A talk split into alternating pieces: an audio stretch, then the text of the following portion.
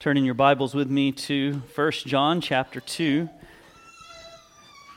as we continue our study in the book of 1 John, having looked last week at these various levels of maturity that we might find ourselves in as children of God, that we are children, but what phase of growth are we in? Are we still infants? Are we still those that are young men? Are we those that are called fathers?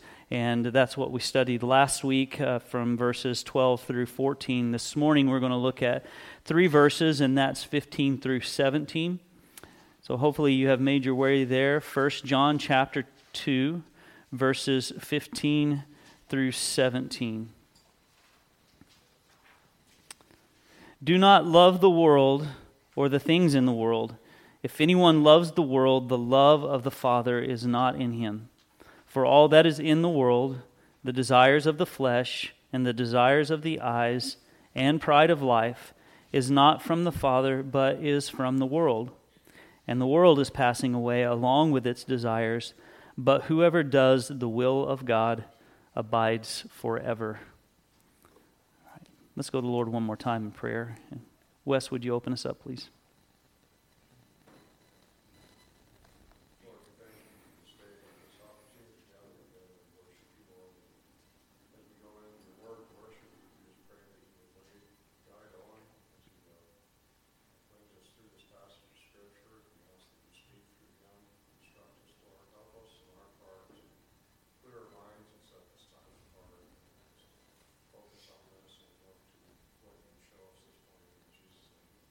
Amen. Thank you. I've heard it said by some other commentators, and also I think others have used this analogy when it comes to the writings of John, is that he paints with his words.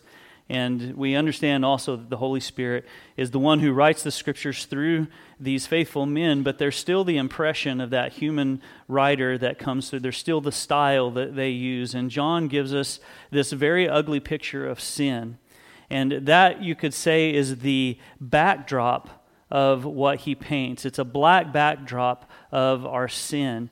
And by doing this, then the beauty of God is illuminated all the brighter as it stands out in such stark contrast to our sin, to our depravity, to what John describes as the darkness. That's that black backdrop on the canvas that he's writing on.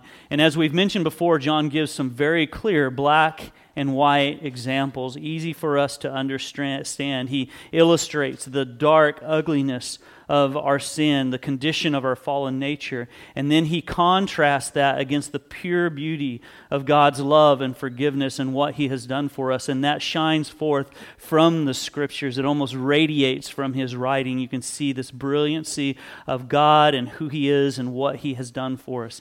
And there are some very clear and simple questions, I think, that surface for us in this letter.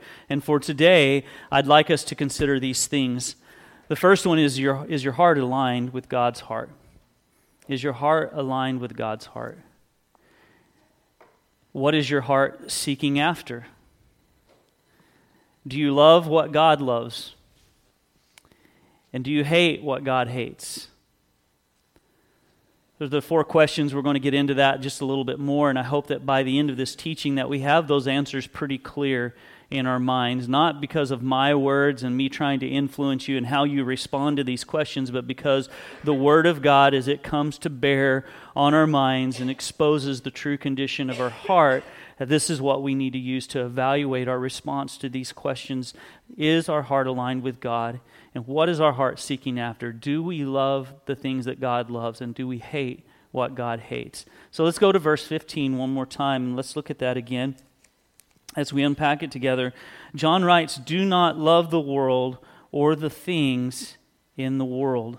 And I'm just going to stop right there with the first half of verse 15. He starts this off with not throwing it out there as a suggestion for us. You know, consider not loving the things of the world, but he forces it. It's this forceful command here. He's saying, do not love the things of the world. And you can't really be any clearer than do not. You know, when my dad told me, do not do something, I knew that what was about to follow, the do not, was something that could have some pretty serious implications for my life and also some pretty severe repercussions as far as my punishment was concerned. So you better be sure that I listened to his instruction, and I was so much better off if I heeded that instruction. And so John is telling us that we are to not, do not love the world or the things in the world. And the word world in Scripture can have a number of different meanings, and a lot of it depends on the context of it. So we're going to look at the Greek word of this, and remember that context is our key to understanding Scripture. So if you can't understand a single verse, you go back to verses before and afterwards, and then even the context of how it is structured with chapters in before and after, and the entire book, and even as it's situated within the entire Bible. So this Greek word is cosmos, and it can be used to describe the universe as a whole, so not just this planet Earth or this globe, but just the universe in general. It can be used to describe this planet. It can be used to describe mankind in the general sense, and that's probably how it's most quoted in the Bible. But in the book of John, we find probably the most famous use of the word in John 3:16, and this means mankind in the general sense. When we see, for God so loved the world that he gave his only begotten Son, that whoever believes in him should not perish but have eternal life.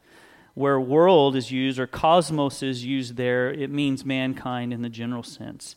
Now, we're not going to look at all the ways that cosmos is used in the Scriptures, but the word can also be used to describe fallen humanity. And going back to John's writing, I don't know if you turn to John 3:16, you go ahead to John 17:9, and this is the Lord's Prayer. This is Jesus praying to the Father. And in chapter 17, verse 9 of John, he says, I am praying for them. I am not praying for the world, but for those whom you have given me, for they are yours. So he's making the contrast between the ones that God has given him, those who are saved, who are called to him, with those who are of the world, meaning the rest of fallen humanity. So that's the use of cosmos there in context. In 1 John, it is used similarly in that it refers to the evil world system over which Satan presides as its governing force. The governing force of fallen humanity really is our enemy, our adversary, Satan. And you can be assured that the enemy is the power behind the scenes, but he gets a lot of help from us in our fallen nature. And look at Ephesians 6 with me. And we're going to go to verse 12, Ephesians 6, verse 12.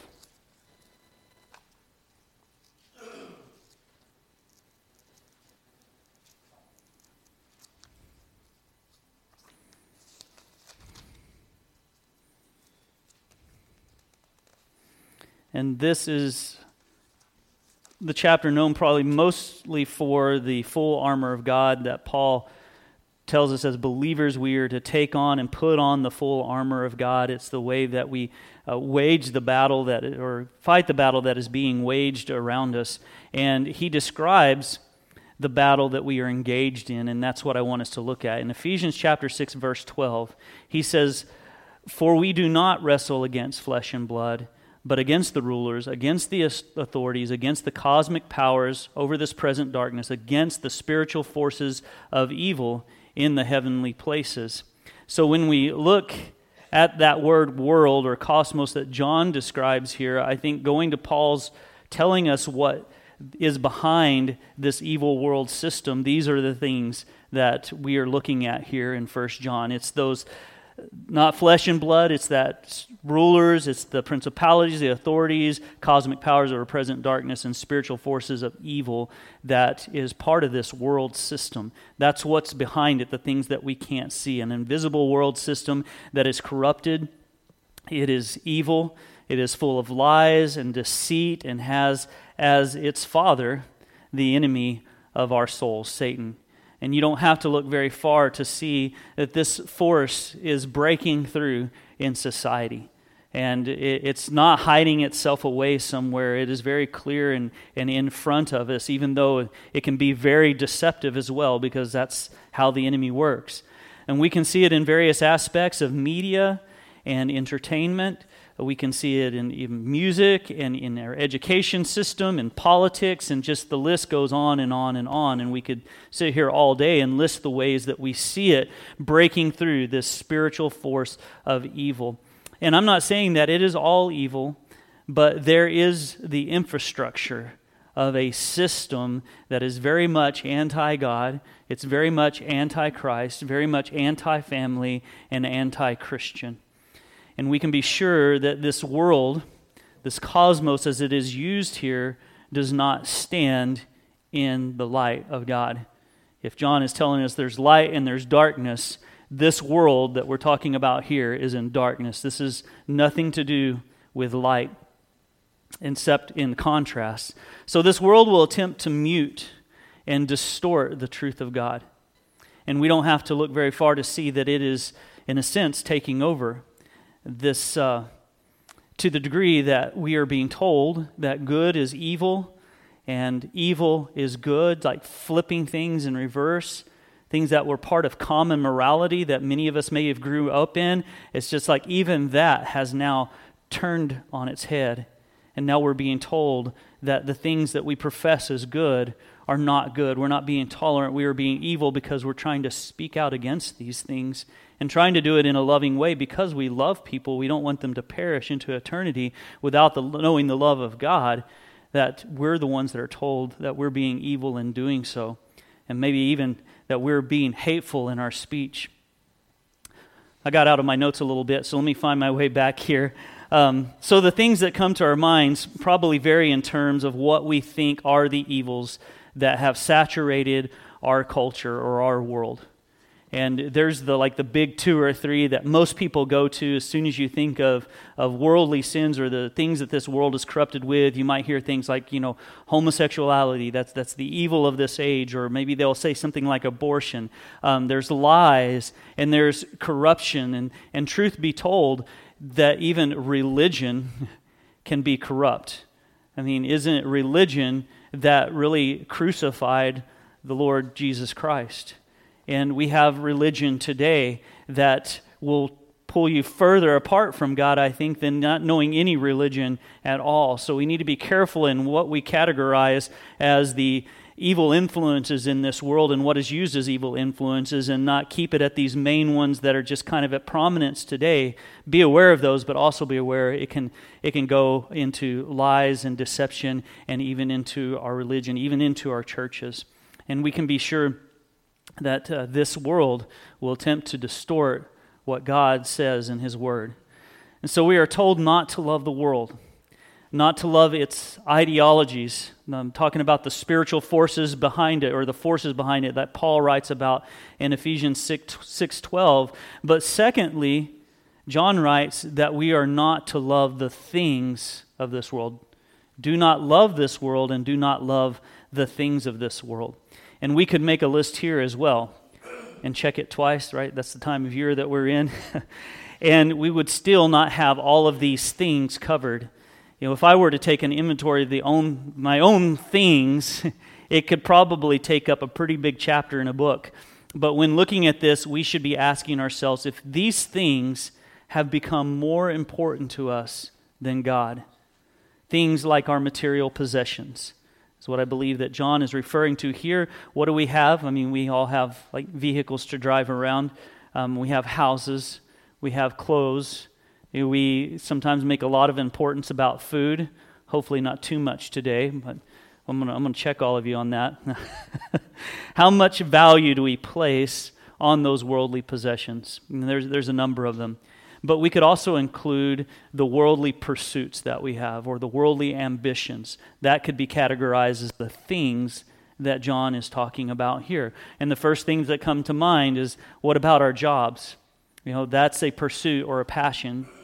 Our careers, what about our education, our politics, maybe just even our health in general, and how much emphasis that we put upon those things. Are any of these things more important than loving God? And we are told by Jesus in Mark chapter 12, verse 30, he says, "And you shall love the Lord your God with all your heart and with all your soul and with all your mind and with all your strength." Not the things of this world and not this world system, but we are to keep at the center our love of God. What is drawing you away from that love of God? Well, that's these things that we are tempted by, the draws and the attractions of the world. And we sometimes think that an idol is just a statue that can be formed out of metal or wood or clay or something that's man-made. But what becomes an idol to you is that you serve more than God, or even that you fear more than God, because in fearing something, you are really indeed serving it and almost could be classified as worshiping that thing. It doesn't have to be, like I said, a carved image. It can be anything that pulls you away from the supreme love that we should possess for God. In A.W. Tozer's book, The Pursuit of God, and remember this isn't Scripture, it's one of my favorite books outside of Scripture, and I've read through it several times, and I remember seeing a prayer in there as I was going through this study, and it was found after a chapter that he called The Blessedness of Possessing Nothing, and this is honest prayer that he writes right at the end of this very, very challenging chapter. He says, "Father, I want to know Thee, but my cowardly heart fears to give up its toys.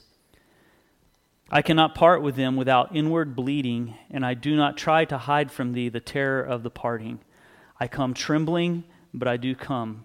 Please root from my heart all those things which I have cherished so long and which have become a very part of my living self, so that Thou mayest enter and dwell there without a rival. Then shalt Thou make the place of Thy feet glorious. Then shall my heart have no need of the sun to shine in it, for Thyself wilt be the light of it, and there shall be no night there." Now, keep in mind, this is just man's words and not Scripture, but you can see the sincerity of this prayer, and I kind of sense this when I go through and think about the things of the world, is it creating a rival in my heart for where God should be.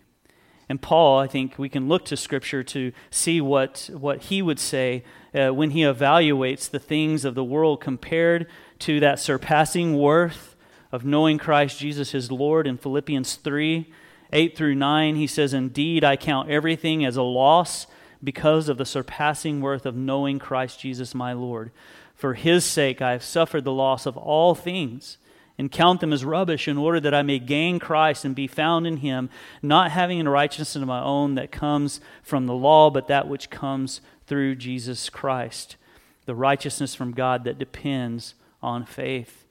You know, our faith and our obedience to God should be that inspires our allegiance to Him, that inspires our loyalty to Him.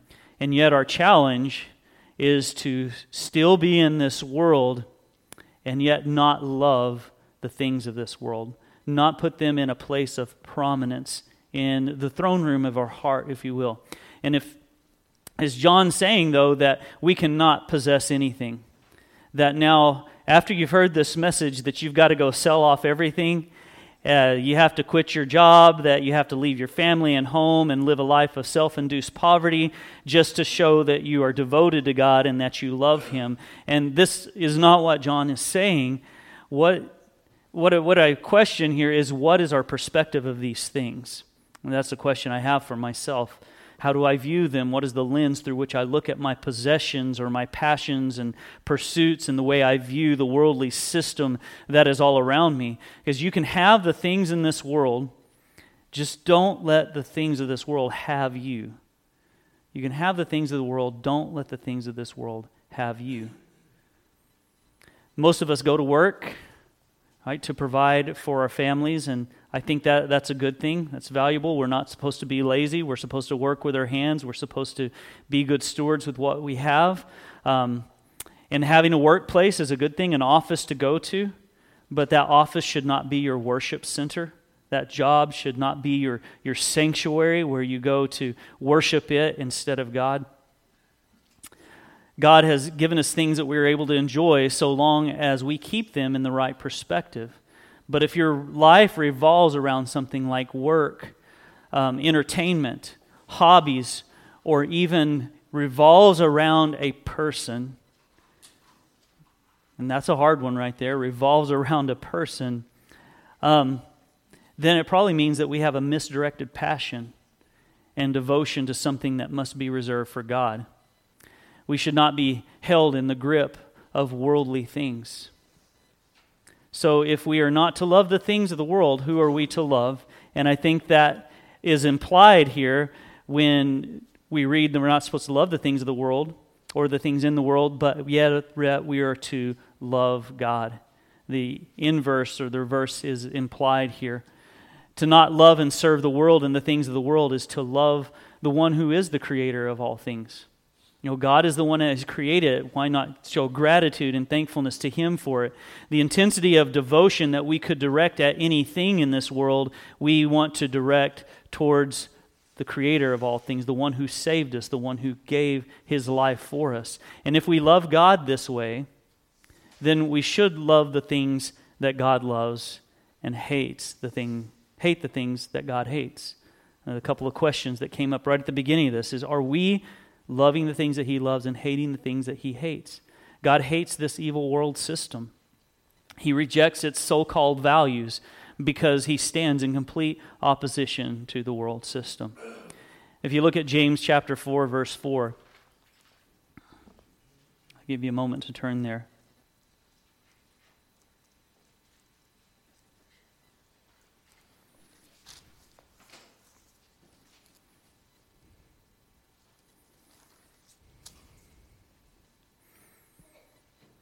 You adulterous people, do you not know that friendship with the world is enmity with God? Therefore, whoever wishes to be a friend of the world makes himself an enemy of God. And don't cozy up to the things of this world. To make friends with something is to have a really strong familiarity such that you want to be around it all the time. And James is telling us here, well, the Holy Spirit through James is saying, don't be friends with it. If you're friends with the world, you cannot be friends with God. You know, we can own a business. We can be Christian and women businessmen, so to say. We can be very successful. We can have many possessions. But we must hold those things with an open hand.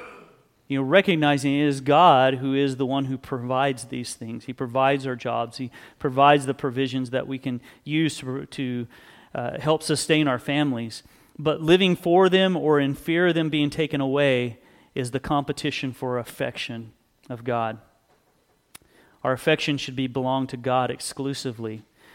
You don't find this often, but in a USA Today article, some of you may know this already, but his name is David Green, and he's the former owner of Hobby Lobby, and he's said to have given up his company because he was choosing God over wealth.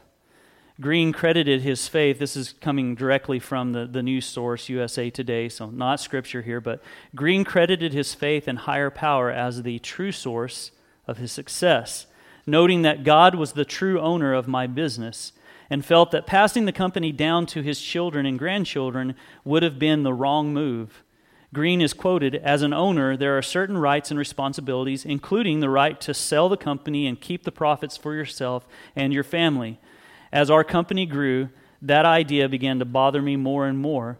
Well-meaning attorneys and accountants advised me to simply pass ownership down to my children and grandchildren.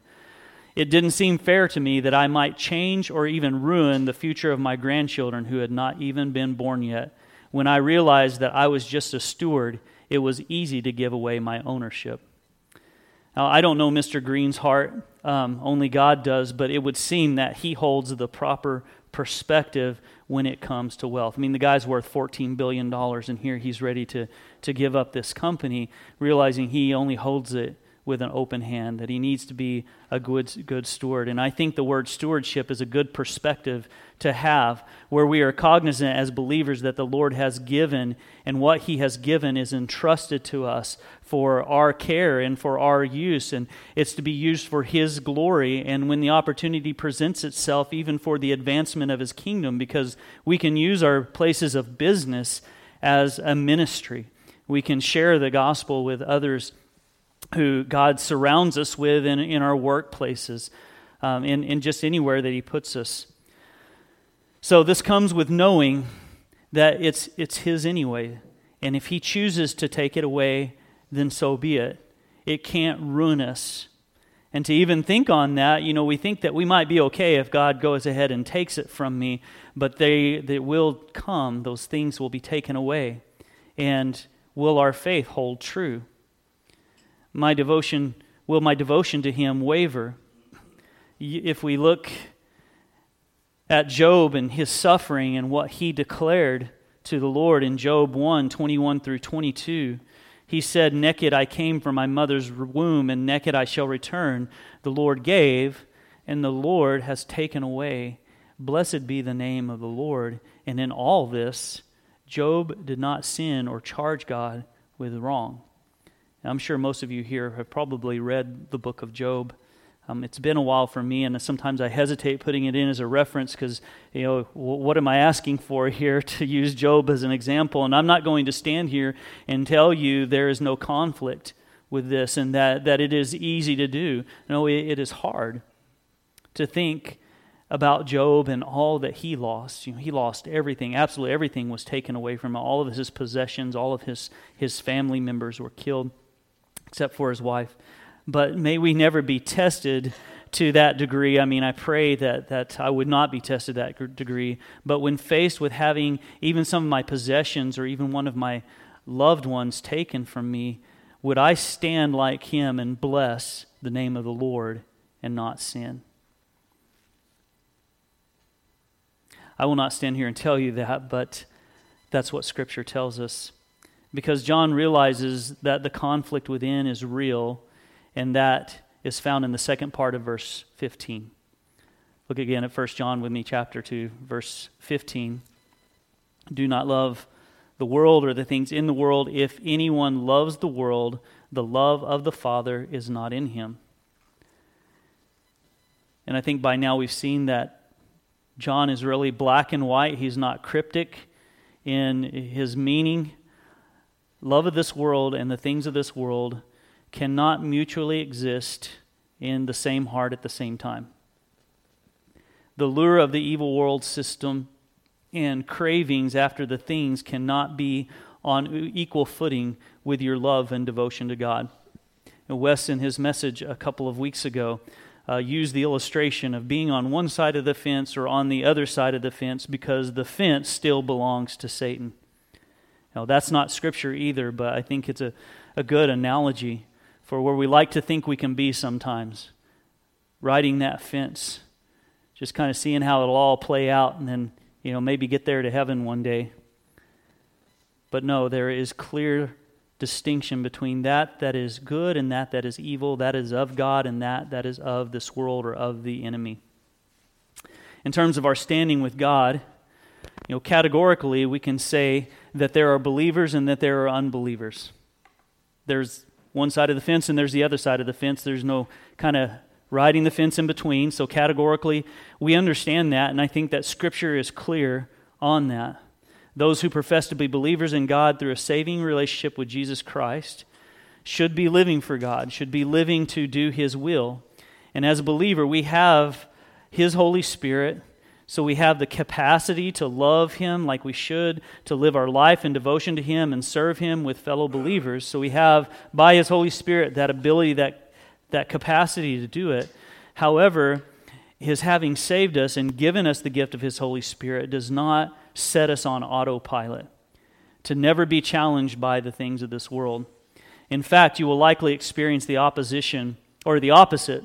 You know, you'll experience opposition where times of testing will become more frequent, may even become more intense. The enemy would want to challenge that in you. I've observed within myself, though, a war, you know, that is being waged within. Because relatively, so categorically, yeah, believers, there's unbelievers.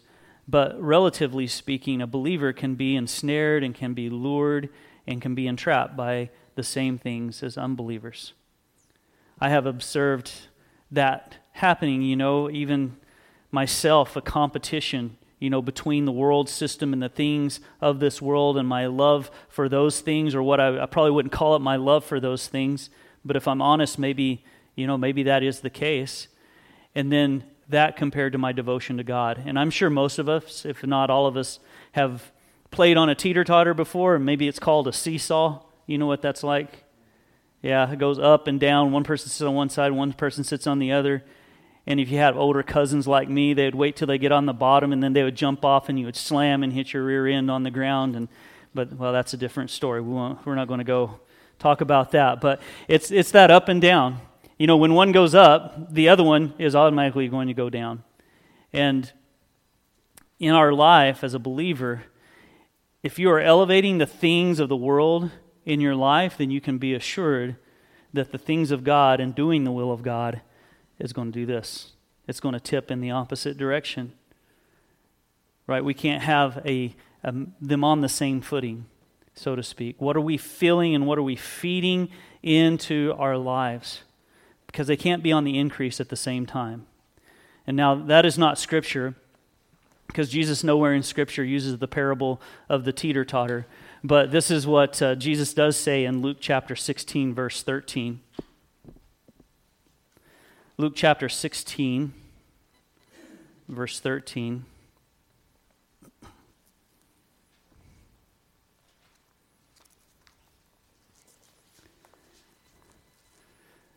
No servant can serve two masters, for either he will hate the one and love the other, or he will be devoted to the one and despise the other. You cannot serve God and money. What do you find yourself seeking after in the supreme sense? This really calls for an almost continual evaluation of where our affections lie, and use Scripture to guide you in this. Use it as the lens through which we view anything in this world. We should be bringing these things before God in prayer. You know, pray before you make that big purchase. You know, whether it's a car or maybe any purchase.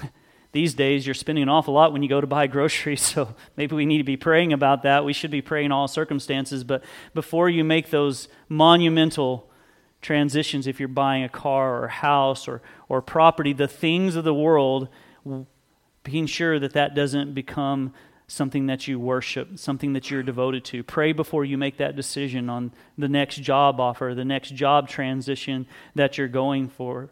Pray that you pray before you make that next big move from one town to another. Pray, and continually bring these things to God and look to His Word to guide you. Because the challenge is that this world is aggressively after us. It is seeking to capture us. It's seeking to control you. It is seeking to corrupt you. And this takes us to verse 16, where John now goes on to tell us about all these things in the world and then specifies what is in the world. Since it is a short passage that we are studying, let's read it all once more. Verse 15 through 17, do not love the world or the things in the world. If anyone loves the world, the love of the Father is not in him. For all that is in the world, the desires of the flesh and the desires of the eyes and the pride of life is not from the Father, but is from the world. And the world is passing away along with its desires, but whoever does the will of God abides forever. And John does not go into specifics about the possessions that I've been giving a lot of attention to here, but rather he deals with the deadly forces that are in the world, and he breaks them out into three things here. And our adversary, the devil, is, as Peter puts it, he's using these things to deceive us. But 1 Peter 5:8, he describes our adversary there as the one who prowls around like a roaring lion seeking someone to devour. So yes, this world system is aggressively after us, but who is behind it? It is our adversary. He is the one who's prowling around. He's like that roaring lion, seeking someone to devour. He wants to overtake us in this world. And the method that he uses have been the same since the fall. Right? We think we have our enemy figured out, but yet how often do we find ourselves falling victim to these deadly forces that are in the world ourselves? The desires of the flesh and the desires of the eyes and the pride of life. It's not from the Father, but it's from the world. And he begins with the desires of the flesh, or some translations have the lust of the flesh. I like the use of that word as well. And the Greek word for lust is epithumia. There it is, epithumia. And it means strong desires. And sometimes this can be in a positive way. We can direct strong desires to something that is positive. 1 Thessalonians 2:17 says, "But since we were torn away from you, brothers, for a short time, in person, not in heart, we endeavored the more eagerly and with great desire to see you face to face." So there is that same Greek word, but used in a positive way, the desiring to be face to face with other believers that Paul writes about there. However, it is used more often to describe the craving for sin, and that is its use here in verse 16. And one description in commentary put it this way: it is to describe strong desires or cravings that set a hook in you. That set a hook in you. I know most of you have been fishing. That really takes hold in the mind. You understand that it's not just something that pokes into you and comes back out. It pokes into you. It sets a hook in you. It brings you in. It lures you in. So I think that's an apt way to describe it. And though the religion of Gnosticism that John has been refuting, though this religion would say that we are not responsible for things done in our flesh since it's inherently evil, and John refutes that, we don't get rid of the flesh. We seek to make it obedient to the Spirit of God within us. The flesh is still there. Scripture tells us that we receive a new heart and that we are born again of the Spirit, but it doesn't mean that flesh disappears altogether, but it should no longer be what dominates us. In Romans 6:6, Paul says, "We know that our old self was crucified with him in order that the body of sin might be brought to nothing, so that we would no longer be enslaved to sin. It has been subjected so that it no longer has mastery over us, but rather is under the mastery of the Lord Jesus Christ." And there is no denying that it is not still a strong force within us and still has its sinful appetites. It still has its sinful desires. Turn to Galatians 5 with me. As Paul observes this in Galatians 5, verse 16, and this is right before he lists out the works of the flesh compared to the fruit of the Spirit. But in Galatians 5:16, Paul writes, "I say, walk by the Spirit, and you will not gratify the desires of the flesh." Paul doesn't say anything about the flesh being gone. He says in striving and keeping in step with the Spirit, that is the way that we do not gratify the desires of the flesh. He acknowledges the will of the flesh still inside of us. So what is it that we are feeding within us? Are we feeding our flesh and the desires of it? Or are we seeking to feed ourselves with God's Word?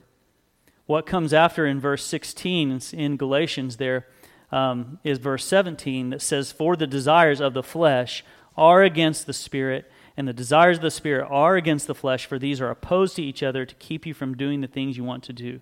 And the same Greek word for desires that John uses here with the desires of the flesh and the desires of the eyes is the same word that Paul used to describe these desires. There's a desire for the Spirit, that good, epithumio, and there is a wrong desire, which is the epithumia as well.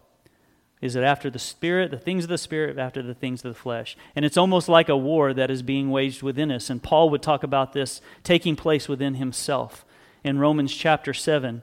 If you want to turn there, you can. I have it in my notes. It's found in verse 18 through 25.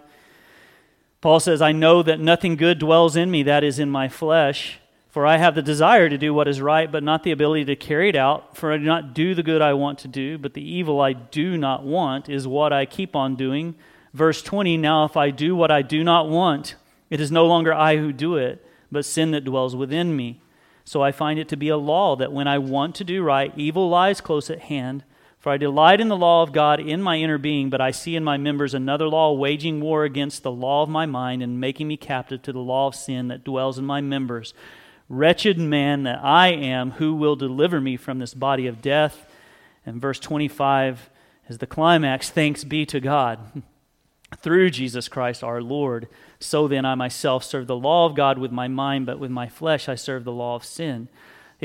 There's that battle, Paul's talking about the sin nature, battle with the Spirit, and the contrasting of that going on. We still have this sin nature within us that can raise its ugly head at any point. Ever just be going along, kind of minding your own business, and it would seem that just this thought pops into our minds that may be this sinful thought, and we just like, wow, how did that get there? Okay, well, that's that flesh man within seeking to rise up against me. I need to check this and evaluate it with the Spirit. All the works of the flesh are still present in the lives of those who yield to the lust of the flesh. They're going to take a dominance over your life. John connects the desires of the flesh with the word, and when he says the desires of the flesh and the desires of the eyes. The sensory organ of our eyes, if you think about it, kind of serves as the entry point, where we take things in with our eyes. And then it triggers kind of those sinful responses of our flesh if we are looking upon the wrong things. The desire of our flesh is there, and then the triggering happens when we look upon a temptation and then act upon it. And so many temptations do enter through the eyes. Things that lure us in, that our flesh will respond to. And that's how the enemy works, is like dangling bait out in front of us to try to trap us into his evil snares. And this is the downfall of many Christians, that our eyes go to the things that we should not be looking at. And I know that some of you are expecting me to go here already, and that is in Genesis 3:6. As we see, it is what brought Eve and Adam down in the garden. The same methods that the enemy uses with us today are the same methods that he's been using since the beginning here. In Genesis 3:6, and more in regards to the eyes and how we take things in and then exciting that sin nature within us. Genesis 3:6, so when the woman saw that the tree was good for food, she saw that the tree was good for food and that it was a delight to the eyes and that the tree was to be desired to make one wise. She took of its fruit and ate, and she also gave some to her husband who was with her, and he ate. And it was before this that God had already told them that the fruit was forbidden for them. And yet Eve had set her eyes on that which was forbidden. She was enticed by what she saw. And so she ate of it. She took and ate of it. You can also see there that the pride of life appears in there as well, which we're going to get to in a moment, when she desired to be wise, to be like God, that pride that welled up and triggered that sin response as well. Through the eyes, though, she was enticed by temptation and controlled, and it corrupted her from the inside. And we have another example that is also found in the life of David. And I know I'm kind of running a little bit long, but a lot of you know in 2 Samuel we have this King David who we look up to, and he's talked very fondly of in scriptures, but then there's a time where he sins, when he sins with Bathsheba. And when he sees her out on her roof bathing, he looked upon her.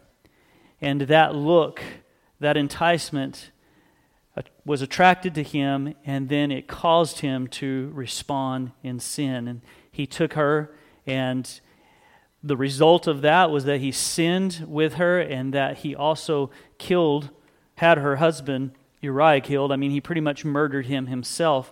But it just set him on this path towards destruction. The sin ended up destroying David, and his son was taken that he had with Bathsheba as a result of, and the punishment for this sin. He set in front of his eyes that which was forbidden.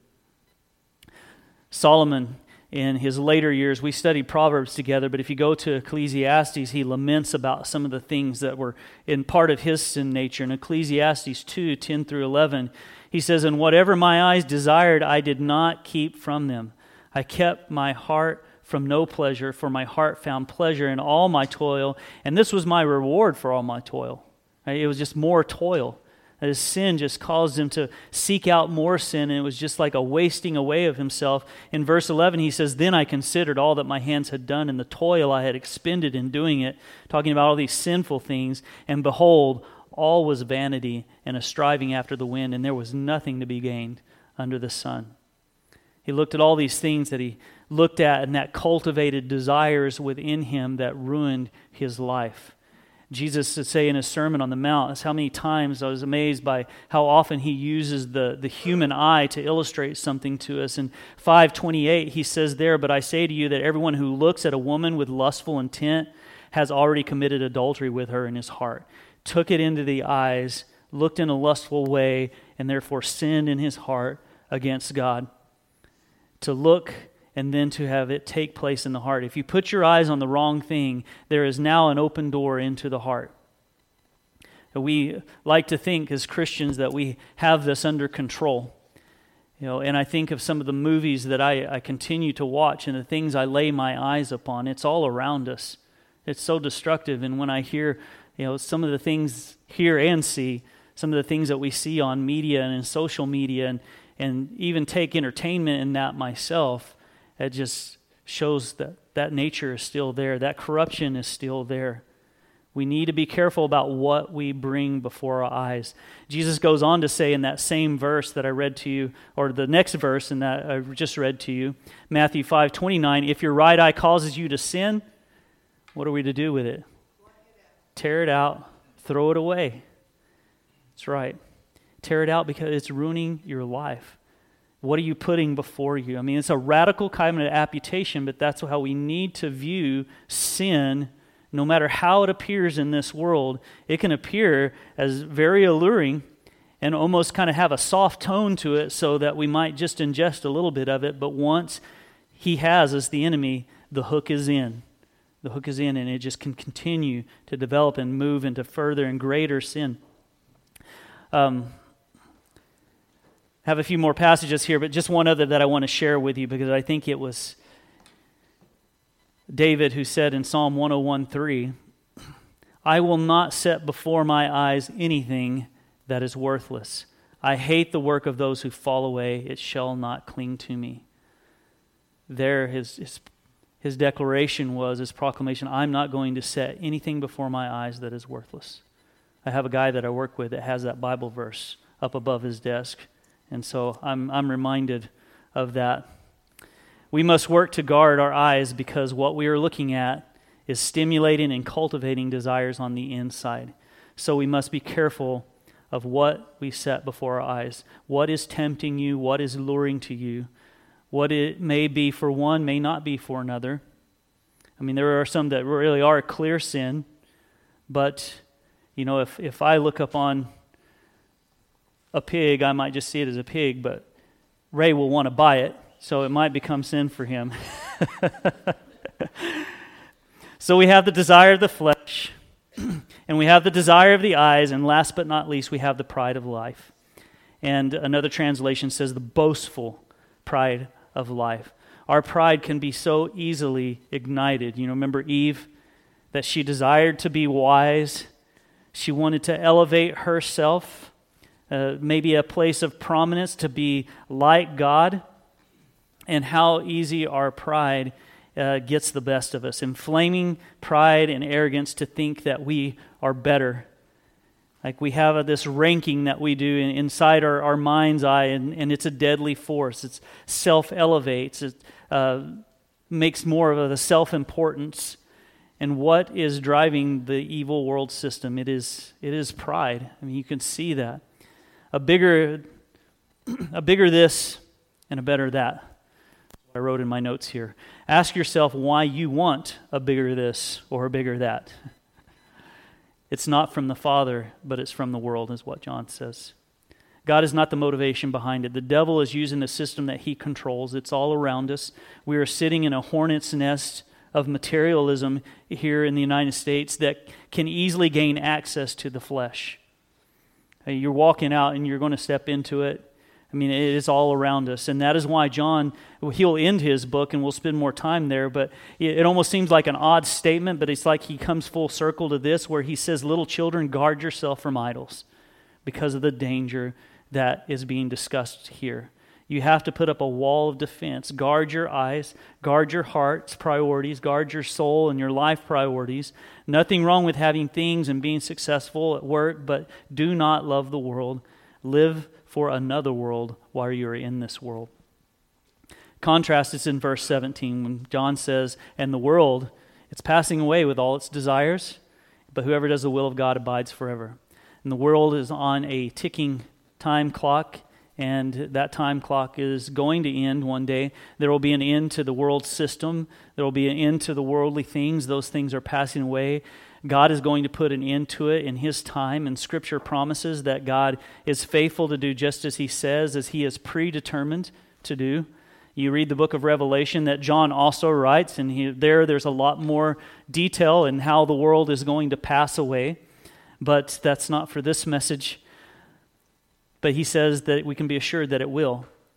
And why do we put so much stock in the things that this world can give us when it's just going to pass away? It's just going to waste away. Jesus says, lay up for yourself not treasures on this earth, but treasures in heaven. Treasures on this earth, they're subject to death and decay. Moth and rust can destroy, and thieves can come in to steal them away. Don't put your value in those things. How much more importance and value should you place upon your eternity? In 2 Corinthians 4:16 through 18, Paul says, so we do not lose heart, though our outer self is wasting away, our inner self is being renewed day by day. For this light, momentary affliction is preparing for us an eternal weight of glory beyond all comparison. As we look not to the things that are seen, but to the things that are unseen. For the things that are seen, they're transient, but the things that are unseen are eternal. What are you living for? That's what I ask myself, this world or the will of God? Because John says, but whoever does the will of God abides forever. For the believer who is actively pursuing the things of God, striving to do the Lord's will, I'm not saying that we're not going to fall and make mistakes and we live a sinless life. We would be going against the teaching of 1 John here. But abiding forever, that John talks about, is the hope of the one who has put their faith in Jesus Christ as their Lord and Savior. And when God saves us, He gives us eternal life and is only found in Jesus Christ. That is heaven for us. That is the promise of heaven for us. But there is, however, an eternity that exists for the one who has lived for everything that this world has to offer. They have not held back from satisfying their flesh and its sinful desires. They have taken things and put them before them, and they've just ingested it like a kid at a candy bar or something. They have not held back, and unfortunately for them, the only heaven they will know is this world. Our souls are created for eternity, but the picture of eternity, as John lays it out for us, is black and white. It is darkness and it is light. Eternity is either heaven or hell, and I can't put it any clearer than that. We must live as those who are heaven-bound. For the believer, the only hell they will know is this earth. But in a sense, heaven must come to you long before you go into eternity. Do you do the things of the world? Have you? Or do you love the things that God loves? Do you hate the things that God hates?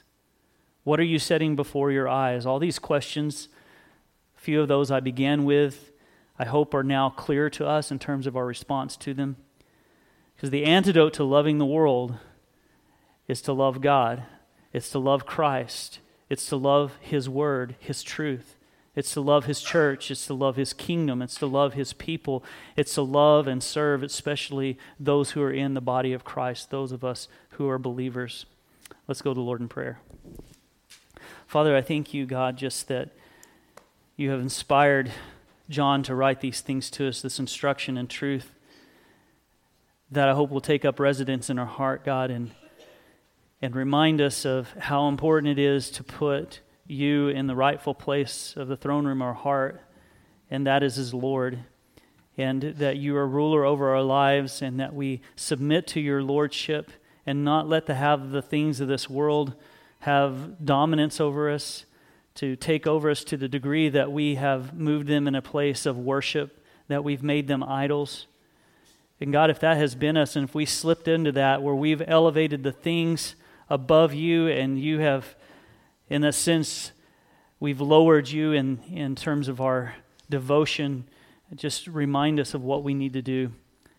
God, that we need to confess that before you. We need to repent of it, and we need to put our devotion and our worship and our love towards you, and that we would try to heed the instructions and live our lives as those who love the Lord our God with all of our heart and with all of our soul and with all of our mind and with all of our strength, God. And we can't do that in our own effort. We need you, and we need your Holy Spirit to help us in that. And for those that don't know you in the saving sense, that God, maybe today something spoke to them that they would receive you as their Lord and Savior, Jesus Christ, and they would know what it is to have the help of the Holy Spirit to help them in loving you and in serving you and being obedient to you, God, and in serving and loving others. And I pray that as we go from here today, as we have continued in our fellowship, that we would show this love to those that we just have conversations with. Just help us to speak life and love to others, and truth as well, God. And we pray these things and ask them in your Son, Jesus Christ's name. Amen.